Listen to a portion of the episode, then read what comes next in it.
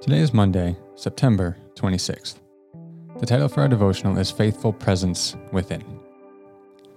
Our current campaign is called The Third Way. We're heading into our third week of this campaign. In this campaign, we're seeking to follow the way of Jesus in a polarized society. This isn't easy in our culture. Our sinful nature, the devil himself, are working tirelessly to draw us away from the way of Jesus. One of the ways this happens is when we place another ideology above the way of Jesus. I want to begin this week by pointing you to a talk that Tim Keller gave at Dallas Theological Seminary. If you aren't familiar with Tim Keller and his works, you're welcome for the introduction. He's one of the most thoughtful, humble, and curious Christian scholars of our time. He's well known for his commentary on contemporary American culture and how it interfaces with the gospel. In this talk, he addresses three challenges for the church today. What, fo- what follows is my notes that I took on the talk from years ago. But the three uh, challenges to the church today he addresses are evangelism, how people no longer have a framework to understand or receive the gospel message. The ideas of sin, redemption, and restoration are often foreign to many in our culture. Second is formation. We're formed more by sec- the secular world than we are by our Christian faith, often within the church. So the challenge is for the church to form uh, disciples of Jesus to follow the way of Jesus.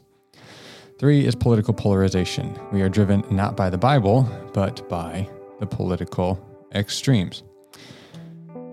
So, number two and number three are largely what this campaign is all geared towards not being formed by a secular worldview and avoiding political polarization.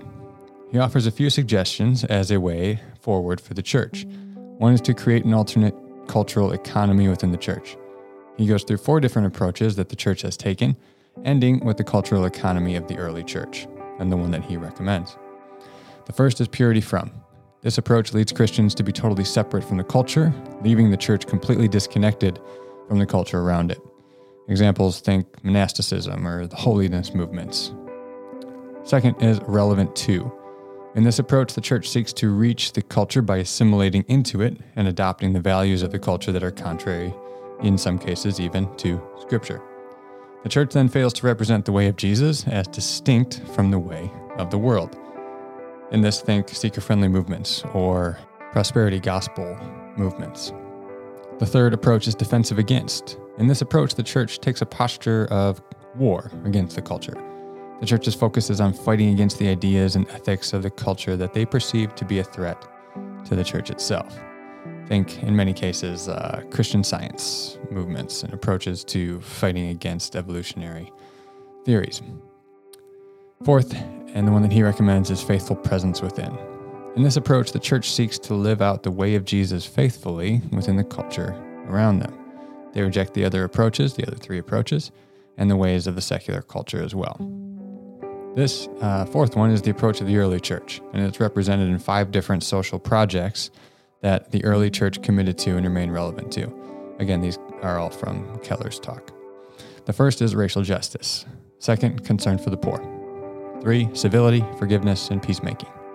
Four, pro life. Five, traditional sexual values and ethics. In the talk, he points out that the commitment to these five projects will leave you politically homeless today. One and two sound more Democrat. Four and five sound more Republican. Three sounds like neither. This, however, is what a commitment to the way of Jesus looks like in our polarized culture. This framework has stuck with me over the years since I first heard this talk, and it continues to ring true time and time again as you see these other approaches play out through certain church cultures. Of course, this is because it didn't originate with Keller, but with Jesus himself. We will see his teaching an example of faithful presence in an antagonistic, polarized culture throughout the rest of the week. For today, for additional content, I linked you to that talk from Tim Keller.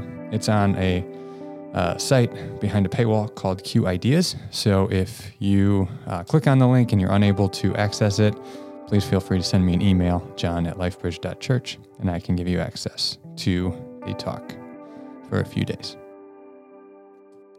For reflection time today, simply reflect on how you've seen the, uh, the other three postures toward the culture in the broader American church today. Think about how you've seen the posture of purity from, relevant to, and defensive against. Next, the five topics that Keller mentions are hot button issues in our culture today racial justice, concern for the poor, civility, forgiveness, peacemaking, pro life, traditional sexual ethics. Those are hot button topics. Do you primarily view those issues through the lens of Scripture or through the lens of your political party? Do you know what Scripture has to say about each of those?